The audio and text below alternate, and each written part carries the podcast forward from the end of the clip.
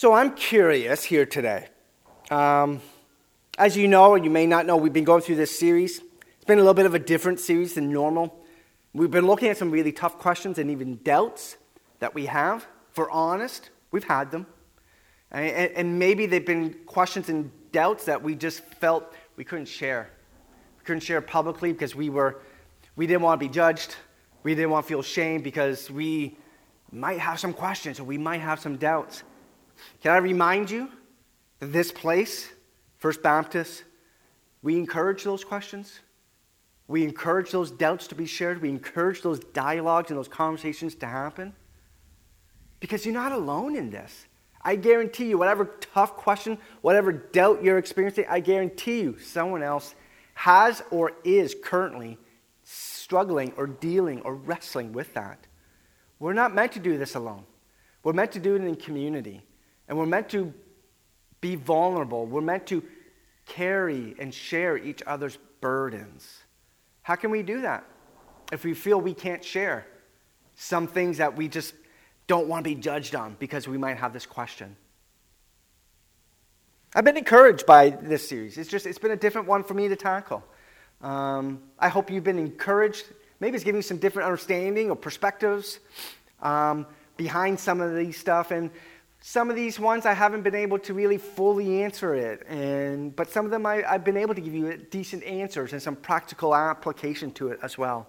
So today, as we go into this study, as we look into God's Word, I'm curious. I wonder how many of you have a bad habit? That you, there's something that goes on in your life that you wish you didn't do. Maybe it's a bad habit. Maybe it's a behavior.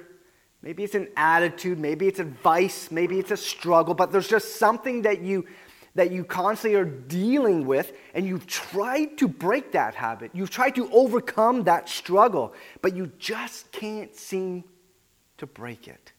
You just can't seem to overcome it. I wonder how many of you have experienced that. Like, I wonder how many of you, maybe at some point in your life or in that struggle, you've prayed. And you prayed out to God and say, God, would you please help me stop this? Please help me stop. Please help me change this. And in the process of all wanting to stop doing that, whatever that is for you, maybe you've even negotiated with God. We all have, right? Maybe you've negotiated with God and you said to him so, and say, okay, if you will, if you will break this for me, if you will allow me to stop, I won't again. I won't ever do it again. And maybe you prayed. Maybe you made a promise. And maybe you did stop for a little while, though. But then unfortunately, you fell back into the very thing that you don't want to do. You want to change. You try to change. You've asked God to help you to change. But it didn't work, or it didn't happen, or you haven't been able to stop whatever that is. So, the question that you might be struggling with, and the question we're going to tackle here today is this why can't I stop? What's going wrong whenever you want to stop something? You, you want to change a behavior, but you just you can't seem to do it. And I would suggest that in most cases when we experience that, there are a lot of people that have the right intentions, but they actually have the wrong strategy. In most cases, that's what's going on. We all have the right intentions. We want to stop whatever that is. We want to overcome that bad habit, that struggle, that vice, that behavior, that attitude, whatever it is. We want to stop. We have the right intentions. It just seems we have the wrong strategy to go about doing it, right? What you're trying to do is you're trying to change, but you're actually trying to change in the wrong way. And as we dive into this message here today, I want to start by acknowledging, unfortunately, that this message is going to be a little bit um, incomplete. And I apologize for that. There's no way with the time that we have here today that I could fully and completely address a full theology of change. And when you ask, why haven't I changed? I would say there'd be probably multiple factors working against you that actually keep us stuck in the lifestyle that often we would like to live in a much different way. For example, I'll show you some of the factors that could be playing into why you can't change. And then we'll get to the root factor, the root issue of probably why you can't change. So there are some legitimate factors in play here. One of them is a practical reasons. That's one factor, practical reasons. That we find it difficult to change because of practical reasons. Why do I always eat the wrong food? Why do I seem to, when I stop, you know, binging on donuts, and then I see one, and I haven't eaten for a while, and I eat one, and then all of a sudden I've eaten like 20. Why do I always eat the wrong food? Well, because you have access to it. That's a practical reason you have access to it. That's a practical element and a factor. Why do I always sleep every morning? Well, it could be because you might be binge, binge watching Netflix, or maybe you're scrolling through social media until like 2 in the morning. And if you don't set your alarm, there's a practical reason why many of us don't change. That's one factor. Another factor is emotional reasons as well. We all have some sort of emotional wounds, right? Or baggage, or unresolved issues that lead us to coping and, and experiencing and living in unhealthy ways. So there's an emotional side to it that could be a factor of why you're not changing. Another possible factor is relational issues as well. In other words, it's really hard to get healthy when you consistently surround yourself with unhealthy people. That's a good reason, right? You're around the wrong people, and it's almost impossible to live the right life when you're consistently surrounded by those wrong people. Why don't we change? Well, it could be practical, some practical reasons there. There could be an emotional element to it. There could be a relational element to it, or there could be physical reasons why we don't change. Meaning this some are stronger in some areas, and we're just more vulnerable in other areas. We might have bad neural pathways, we might have a chemical imbalance. When we talk about change, there's a lot of complications to it. But I believe at the very heart of this issue, almost every single time, I would argue it's a spiritual challenge of why you aren't changing. At the heart of the reason why most people can't change, the root issue is often a spiritual issue.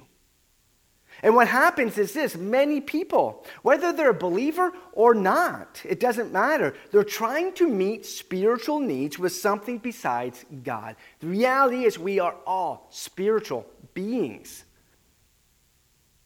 Whether you're a believer in Christ or not, we all have these spiritual needs. And uh, one of the major root issues is that we are trying to meet these spiritual needs with something besides God. And there's this void, right? There's this longing, there's this feeling, there's this sense of an emptiness, right? That we experience in our life. They're looking for something to meet that need, to fill that void with something besides God, which leads them into a destructive lifestyle. So, we're going to talk about the spiritual element of change here today. Why can't you change? For so many, the reasons you can't change is because you're focusing on the poison of religion and forgetting the power of God's grace. Let me say that again. One of the one of the many reasons is you don't change is because you're focusing on the poison of religion and you're forgetting the power of grace. Some may say poison of religion. Like, what is that? Aren't you religious, Bill? Like, this is a church service that I'm tuning into. Aren't you religious, Bill? And I would actually have to say to you, if you're thinking that or asking that, actually, not at all. Not at all. I'm not. In the world today, when people think of a religious person, they might think of a Christian or someone that goes to church. But the root word of religion is actually something I don't want to have anything to do with. What is religion? What is this poison of religion? Well, this is what it is religion is our attempt to earn God's approval by following all the rules. That's what religion is. Some of you that might relate to you right now, where now you're thinking, oh man, I've just been living a religious life by trying to do all the right things, by following all the rules. Can I fill you on a secret? I struggle with that. I have to try to catch myself because I have that mentality of just being right or doing the right thing or following the rules, right? Religion is our attempt to earn God's approval by following all the rules. It's our attempt to please God, to earn His love by following and obeying the law. Essentially, it's this. It's what religion is essentially it's this. It's our attempt to please God without God. That's what that is. The reason you can't change, maybe, is you're trying to change by religion and not by grace. In fact, I want to show you one of the most powerful verses that you probably don't know. There are an amazing amount of powerful verses that you probably do know. But I want to show you a verse that you there's a possibility you may not know. And this speaks directly to how God helps us change. And it's found in the book of Titus. Small little book near the end of the New Testament. And this is what it says here in Titus, chapter 2, starting in verse 11. We read this For the grace of God has appeared that offers salvation to all people. I've just got to pause there just for a moment and say that this is the most amazing news that you will hear. The grace of God offers salvation to all people. If you are a follower of Jesus, you likely know that you're not made right with God. you know, you're not made right with God by your works, by religious efforts, by your best attempts, but you're made right with God by the grace of God through faith. Our sins are forgiven by grace. We are saved by grace through faith. And that grace makes salvation available to anybody. So, what is grace then?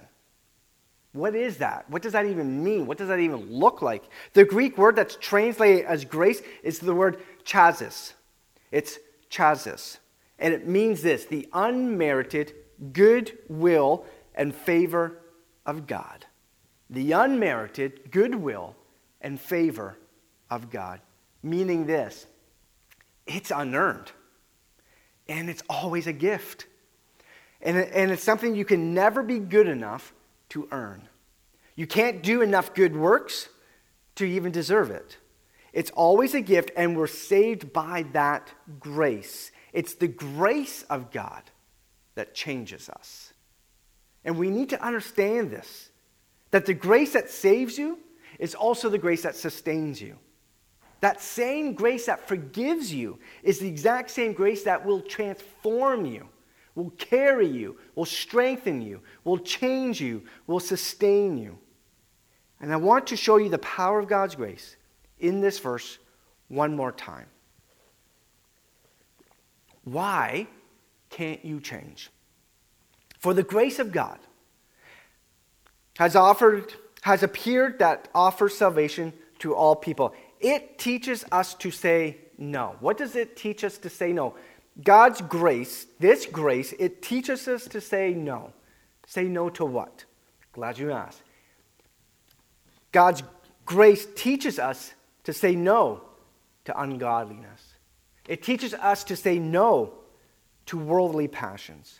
It teaches us to say no to these things and to live self controlled, upright, and godly lives in this present age.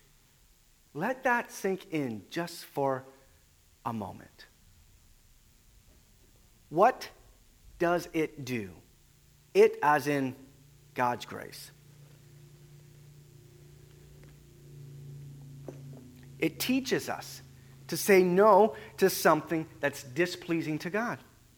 It teaches us to say no or to deny our worldly passions.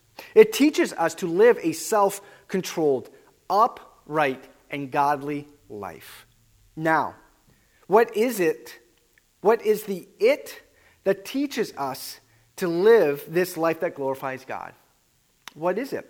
Well, let me tell you what it's not first. It's not the rules, it's not the law. I'm not talking about the laws that we have in our society. I'm talking about the law when we look at God's word. It's not the rules, it's not the law, it's not religion, it's not trying to do the right thing. What it is, is it's the grace of God. What enables you to say no is not your grit, it's God's grace. What enables you to say no is not your strength, it's God's Spirit, it's His grace. The grace that saves you is also the grace that will sustain you. And the challenge is we're often focusing on the wrong thing, right? Why can't I change? Well, it's because maybe we're focusing on the poison of religion and, and we're forgetting about the power of God's grace. So, why have I not been able to overcome this thing that continues to haunt me? Why can't I stop? Why can't I change? And what I want to do is, I want us to look at and talk about how God actually changes us by His grace. How does the grace of God change us? Well, what I want us to do is we're going to contrast religion and grace. And we're going to watch how God uses His grace to change us and conform us to the image of Jesus Christ. So let's contrast starting with the focus. What is the focus of religion? Well, the focus of religion is always outward, outward. The focus of religion is always outward, right? It's what other people see, right? It's an outward effort to be right with God.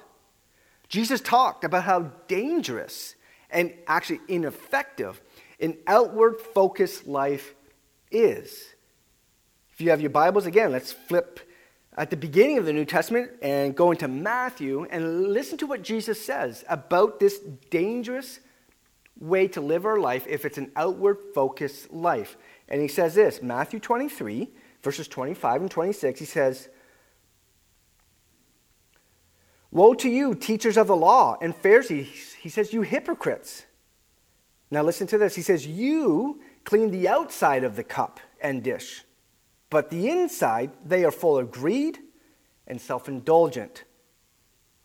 He says, First, clean the inside of the cup and the dish, and then the outside also will be clean.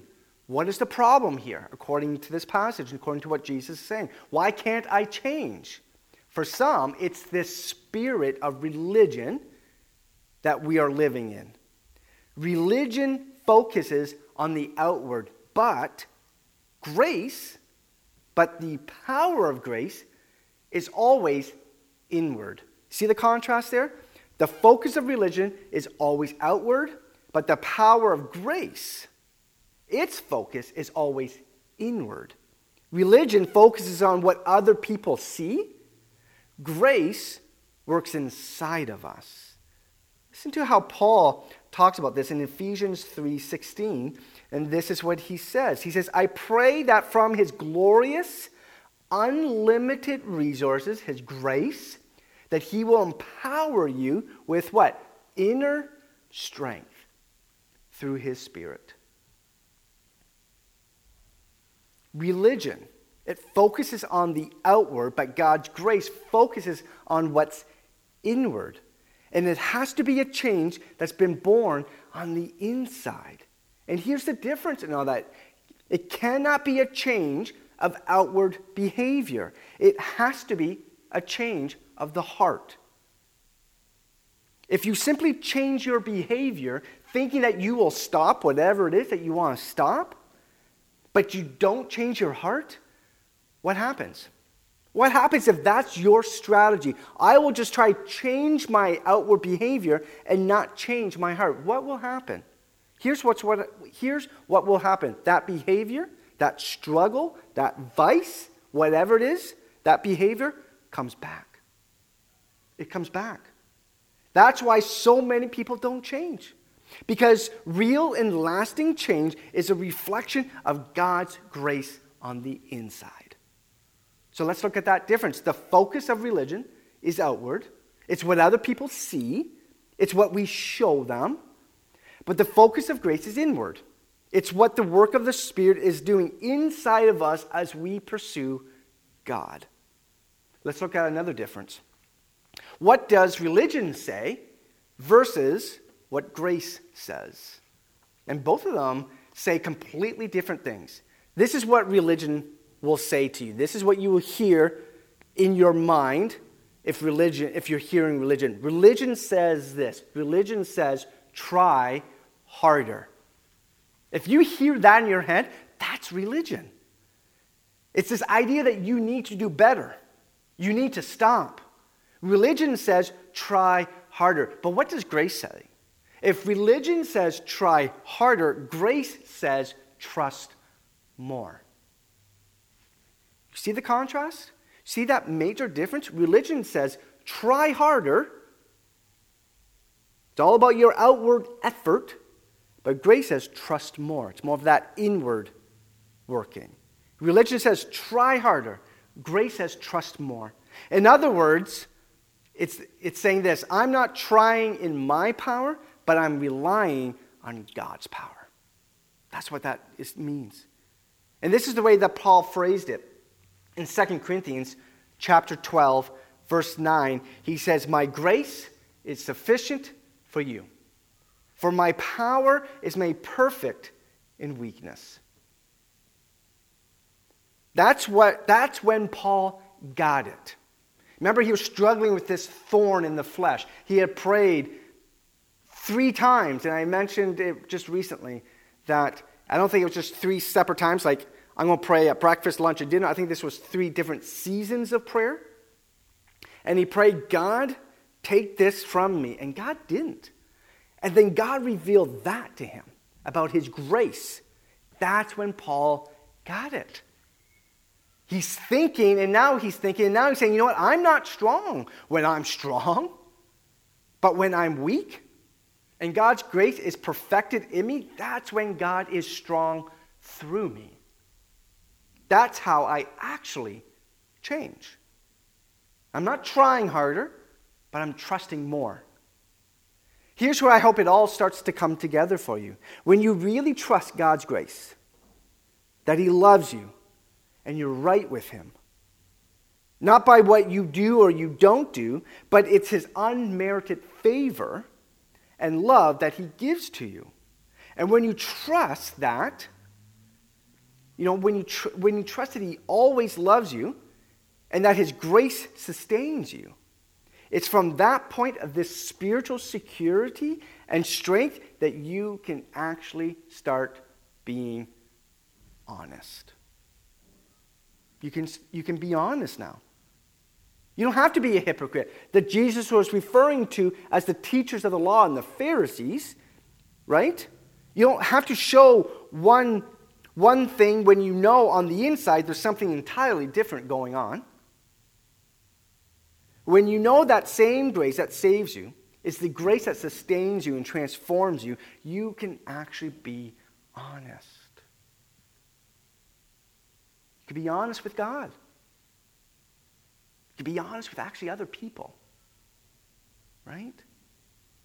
Confession to God is a valuable and needed and powerful thing.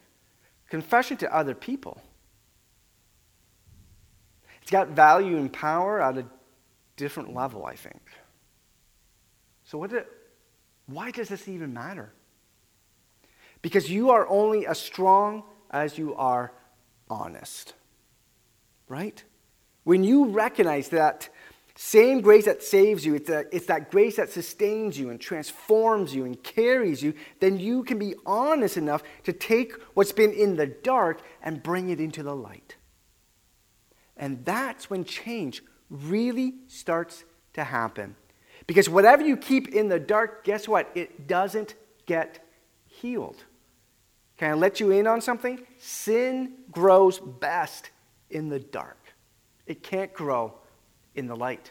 It, it is best grown in the dark.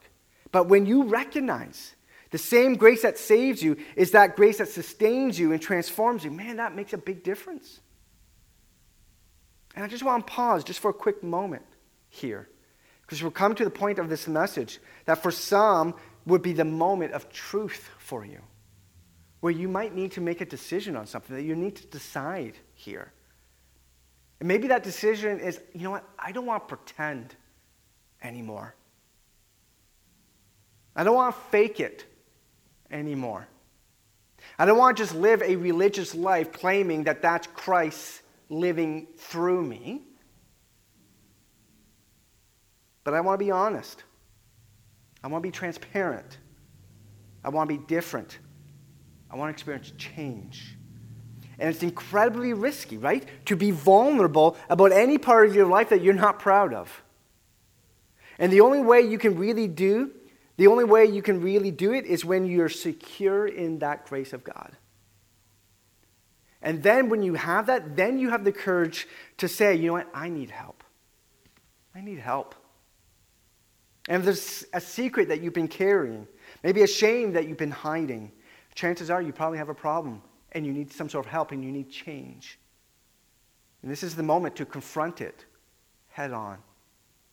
If you've experienced the grace of God, the same grace that saves you, it will carry you, it will strengthen you, it will sustain you, it will transform you. Then you can admit it and you can ha- and you have to admit it. Because you cannot correct what you don't what you won't confront in your life. So why can't I stop? Why can't I change? Whatever it is, stress eating, um, scrolling through your, on your phone for hours, maybe, overspending, whatever it is. The reason would be, and I can't tell you completely because it is complicated, but what I do know is that the root problem is probably a spiritual issue. In most cases, you're probably trying to live by this poison of religion instead of being transformed by the power of God's grace. And at a much deeper level. Why is it that you're trying so hard to find something to ease that pain? Because deep down, there's very likely a spiritual issue where you don't trust God and you fear the loss of control in your life.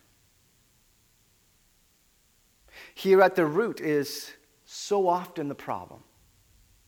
You're trying to meet a need or relieve a hurt with something besides God's grace. You're trying to meet a need, or you're trying to relieve some pain or some hurt with something besides God's grace. So, what do you do when you try to stop and you try to change and the problem doesn't go away? The voice inside of you might you might be hearing right now is this do better. Do better. Try harder. Be smarter. And anytime you hear that, remember this if that's what you're hearing, you, then you're focusing on the poison of religion and you're forgetting about the power of God's grace. We're not here to try harder or do better or be smarter, but we're here to trust and to trust more. We're going to put our trust not in our grit, not in our experiences, not in our knowledge, but in God's grace. If you're ready for some good news, Paul gives it in Romans 5, and he says this. He says, But where sin increased, grace increased all the more. What an amazing good news, right? Wherever there is more sin, he is saying, there's more grace than that. The good news is this His grace is always enough. It's exactly what you need. So you don't change by trying harder, you change by trusting more. You don't change by focusing on what the outside behavior is, but you let the power of the grace of God do something only the grace of God can do inside you and change you from the inside out. Because the grace that saves you is the exact same grace that sustains you, that carries you, that strengthens you, that transforms you. God's grace doesn't just forgive you from sin, but His grace also frees you from sin. The good news is this God's grace is available to all to bring salvation. Our Heavenly Father, we thank you for this reminder of the power of your grace. Lord, if we're struggling with something in our lives, like a habit that we've been trying to break and it's just not happening, we're not why, you know, we're trying to stop something and we're not stopping it. We want to change, but we're not changing. Thank you for the reminder of how we can experience change. It's not by trying harder, it's not about, about thinking smarter, it's about trusting more. It's about the power of your grace that not only saves us, but it sustains us, it transforms us, it strengthens us. So, Lord, I pray as we struggle maybe with something in our life, maybe this is a good wake up call, a reminder, or a new revelation. Maybe we're focusing on the wrong thing. Maybe we're focusing on this idea of religion, right? Trying to follow all the rules, trying to change by changing our behavior and trying harder. But the only time we will start to experience change, like real lasting change, is by recognizing and receiving and allowing the power of your grace to do what only your grace can do inside of us. Because that's where it starts. It does not start on the outside, it starts on the inside. So, Lord, help us with this. It's going to be a struggle, it's going to be a journey for all of us. But let us not forget about the power of your grace that is available to us. We pray this in your name.